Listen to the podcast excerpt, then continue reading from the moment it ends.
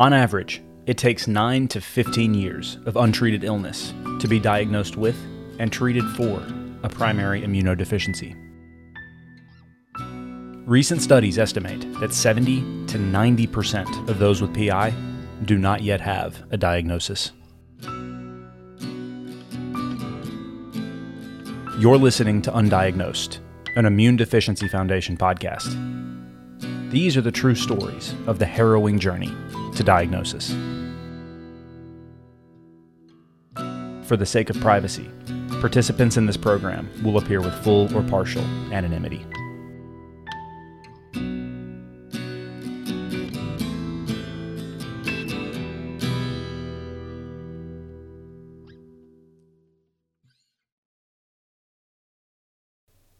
Imagine an energetic young girl.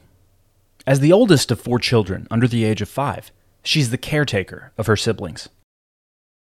She's a bit of a teacher's pet and has an inquisitive mind. She does well in school despite being constantly on the move as the daughter of a naval officer. She's the type of child who goes ice skating in the winter and eats carrots straight from the garden. You'd likely never assume that a debilitating illness would alter every aspect of that young girl's life because that illness is invisible to everyone but her. For that energetic young girl, much of the story of her life would be colored by missed opportunities for proper care, by a complex web of unrelated but entangled health issues that pointed to a larger problem no one would understand for more than six decades. That young girl is Sandy. This journey is hers. For Sandy, the first signs of a complex health issue came during infancy and early childhood. As a newborn, she experienced severe colic and was diagnosed with a milk allergy, which was addressed with a soy based formula. As her childhood progressed, Sandy recalls being constantly ill, which she was encouraged to take in stride. I was the one relied on for, to be responsible and caretaking from an early age it was like, yeah, you're sick, but get over it. Hurry up. You know, you got to be well. My dad was involved in uh, educational television, but I had to play a sick child at age four. And um, he had me pretend to be sick, but I was really sick. so it, it worked out well. It was I was sick a lot. Those instances of incessant colds came to a head at age seven. After six months of constant coughing, Sandy's mother carried her to the doctor, where she was diagnosed with walking pneumonia and hospitalized for a week. During her stay, Sandy was often alone. There were regular chest x rays, and every few hours she had to hang over the side of the bed in order to drain her lungs. Such an isolating incident at a young age could prove to be traumatic for any child. Sandy, however, credits an exceptional nursing staff with not only taking care of her, but for instilling a spark of purpose that endures to this day. No one thought PI at age seven. It was in the 1960s. Because my mom had three other kids, they couldn't visit me in the hospital. So they got very close with the nurses. For a week, I was, you know, they were my role models, the nurses and my playmates, which further inspired me to be a nurse. Unfortunately, the various medical staff responsible for Sandy's care throughout her life would not always be so helpful.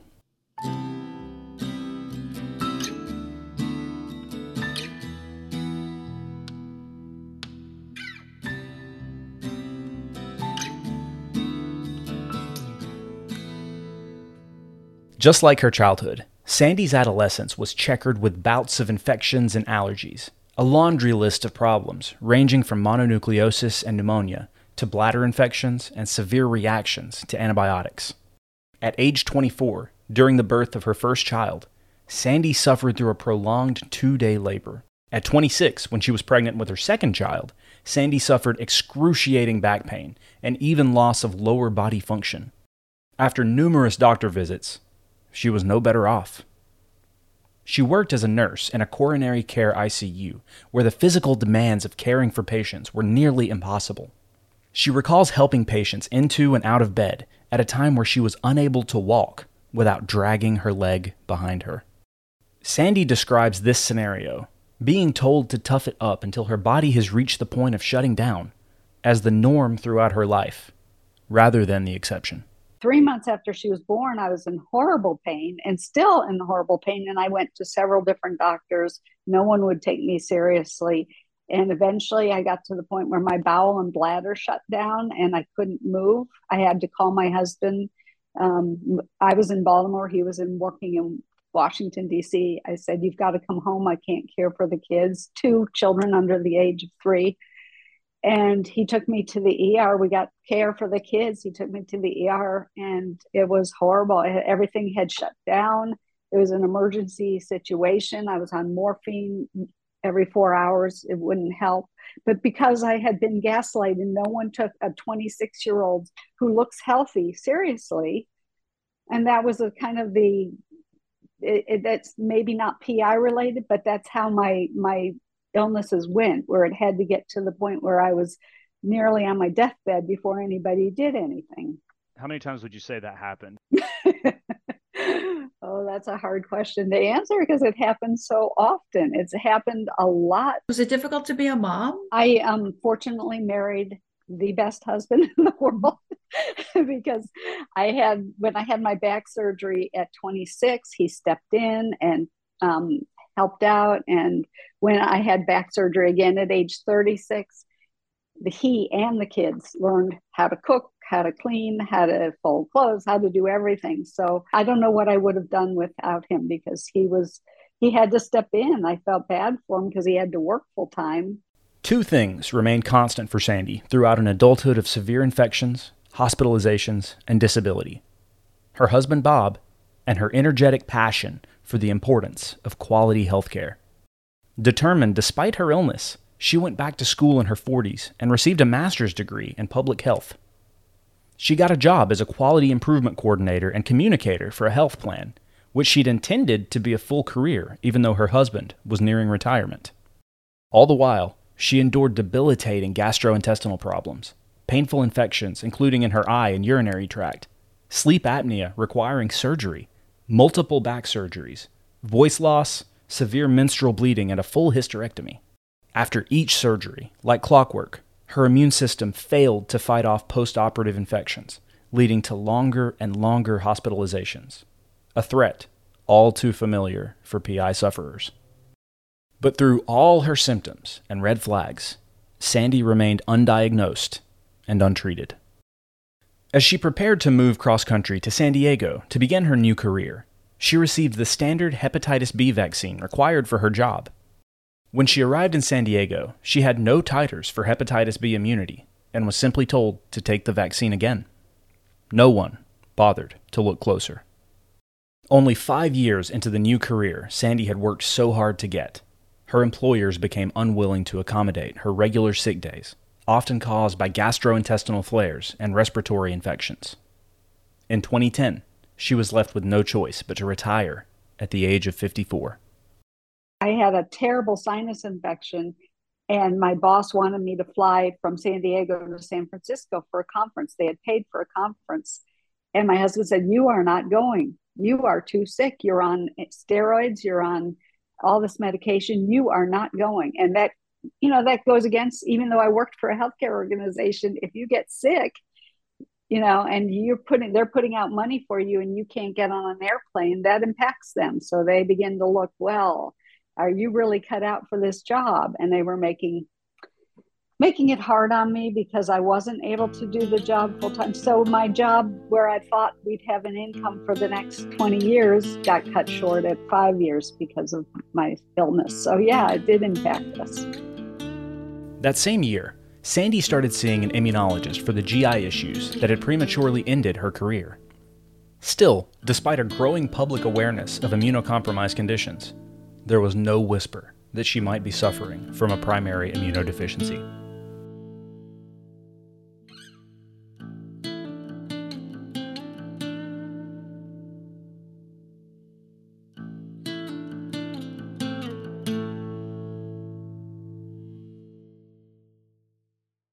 Ever the optimists, Sandy and Bob found the silver lining of this early retirement an abundance of time together, not dictated by the demands of their careers.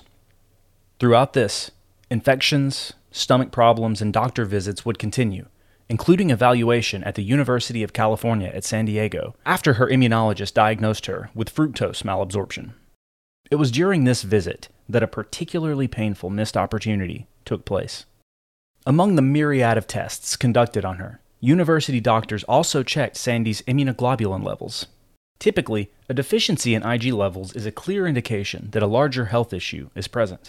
Among the three major classes of immunoglobulins, IgG, IgA, and IgM, PI patients typically show a deficiency that echoes across all three. Sandy was only tested for two. Her IgG and IgA levels were low normal. Had her IgM levels been tested, doctors would have discovered a deficiency that could have shortened her time to diagnosis by nearly a decade.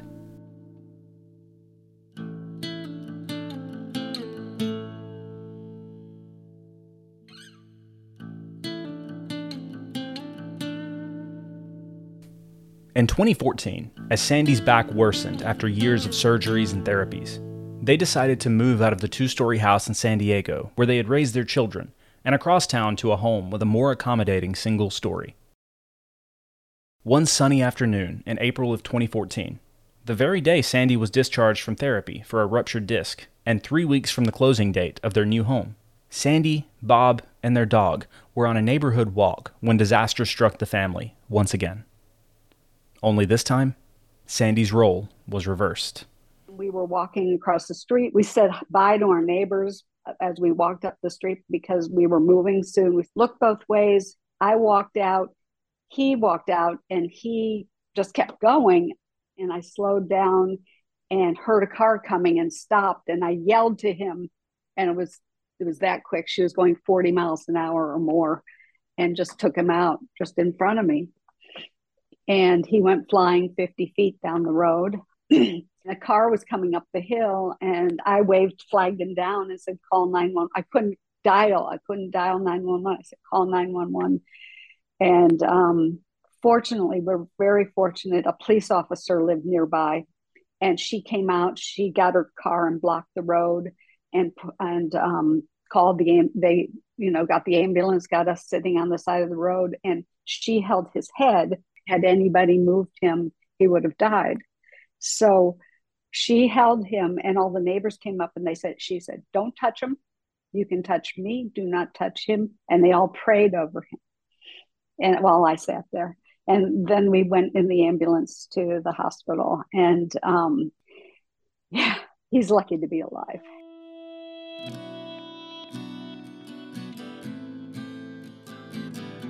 The accident left Bob in critical condition. He broke numerous bones, including a fractured neck, had two concussions, and was placed in intensive care. Their son, who was also living in San Diego at the time, moved in with Sandy to assist with a move that was already underway so she could focus her energy on Bob. Miraculously, he would go on to recover almost fully over the course of the next year it took a toll on my immune system, but I think the adrenaline cuff kept me going for a long, long time afterwards because I had to step up. Maybe all the training of stepping up helped because uh, I had to move. And fortunately, my son, you know, was like, "Mom, you need to do this today. Mom, you need to do that today. um, empty some boxes. Here, go do this." So um, it was a traumatic time, but we grew closer as a family. As Bob recovered, Sandy was forced to ignore her own health almost entirely to cope with the day to day stress of the accident's wake. Severe as they were, back and stomach pain seemed, at the time, not so important compared to what Sandy and Bob had just lived through. This is not entirely uncommon among PI patients with long journeys to diagnosis as the demands of life often overshadow symptoms that they've learned to tolerate. After several months of recovery, Bob insisted that Sandy make time to address her own pain. In her late 50s and early 60s, some of the missing pieces would finally begin to fall into place. In 2016, during an MRI for back pain, an orthopedic doctor discovered she had pneumonia despite having been vaccinated. Then, for three months in 2017, Sandy had another of her infamous chronic sinus infections that refused to respond to antibiotics.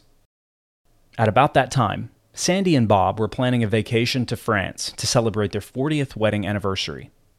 They fully understood the gravity of such a milestone, especially considering how many times it had almost been taken away from them. As fate would have it, Sandy's immunologist would soon accept a new patient, a woman Sandy's own age and with a lifetime of symptoms that mirrored her own.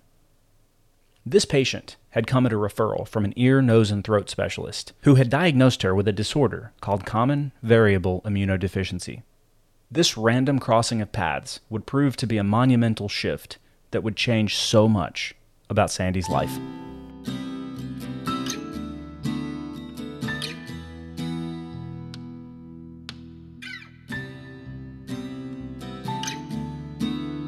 As the holiday in France approached, Sandy developed a bright red rash on both of her palms.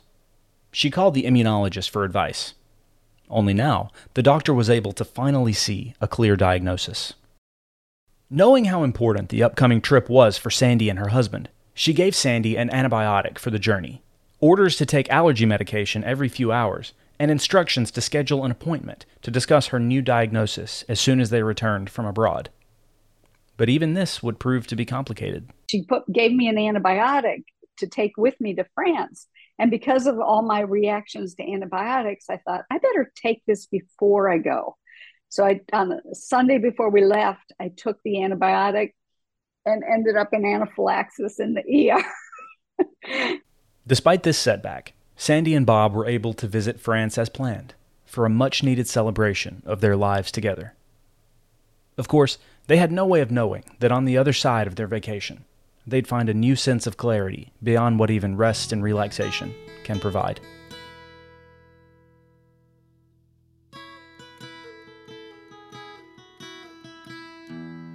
As instructed, Sandy went into her immunologist's office for an appointment as soon as she returned. The immunologist, whom she'd been seeing since 2010, said, I finally know what's wrong with you and handed her a copy of the Immune Deficiency Foundation's Patient and Family Handbook. Sandy was diagnosed with CVID, or Common Variable Immunodeficiency.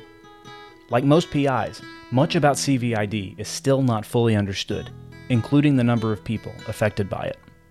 Sandy wasn't quite ready to accept the news. Her mother's health was in decline, and true to her nature as a perpetual caretaker, her first response wasn't to accept help but rather to try and focus on the needs of others. She said, You have this common variable immune deficiency. And I went, What's that? I was in total shock. I was like, no, I've always, I, am fine. I don't have that. And I was like, I'm too busy. My mother's sick and I've got to do, I've got to caretake. Reluctantly, Sandy accepted a free month trial of subcutaneous immunoglobulin therapy. Successful treatment, however, wasn't immediate. Due to the specialized nature of subcutaneous infusions, not all nurses have had the training necessary to properly administer it. Sandy describes her first infusion as a nightmare. The nurse had to video chat with a trainer for assistance, and Sandy was left with a severe skin infection. She told her doctor she'd rather be sick all the time than continue. As someone with a nearly four decade career in nursing and public health, she points to this as yet another common occurrence that people with PI should not have to endure to get proper treatment. My other passion is to have people understand that a nurse is not a nurse is not a nurse. You can't just send any nurse and say she can teach her how to do sub Q.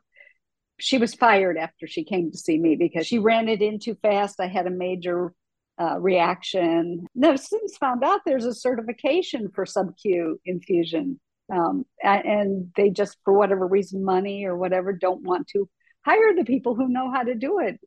And sub Q has a lot of ins and outs, and, and it took me a good year or two to learn all the um, what's best for my body, what rate is best, what what sites are best. It's a learning experience. So I had that bad first experience, and I went into my immunologist and said, "I'm not doing this.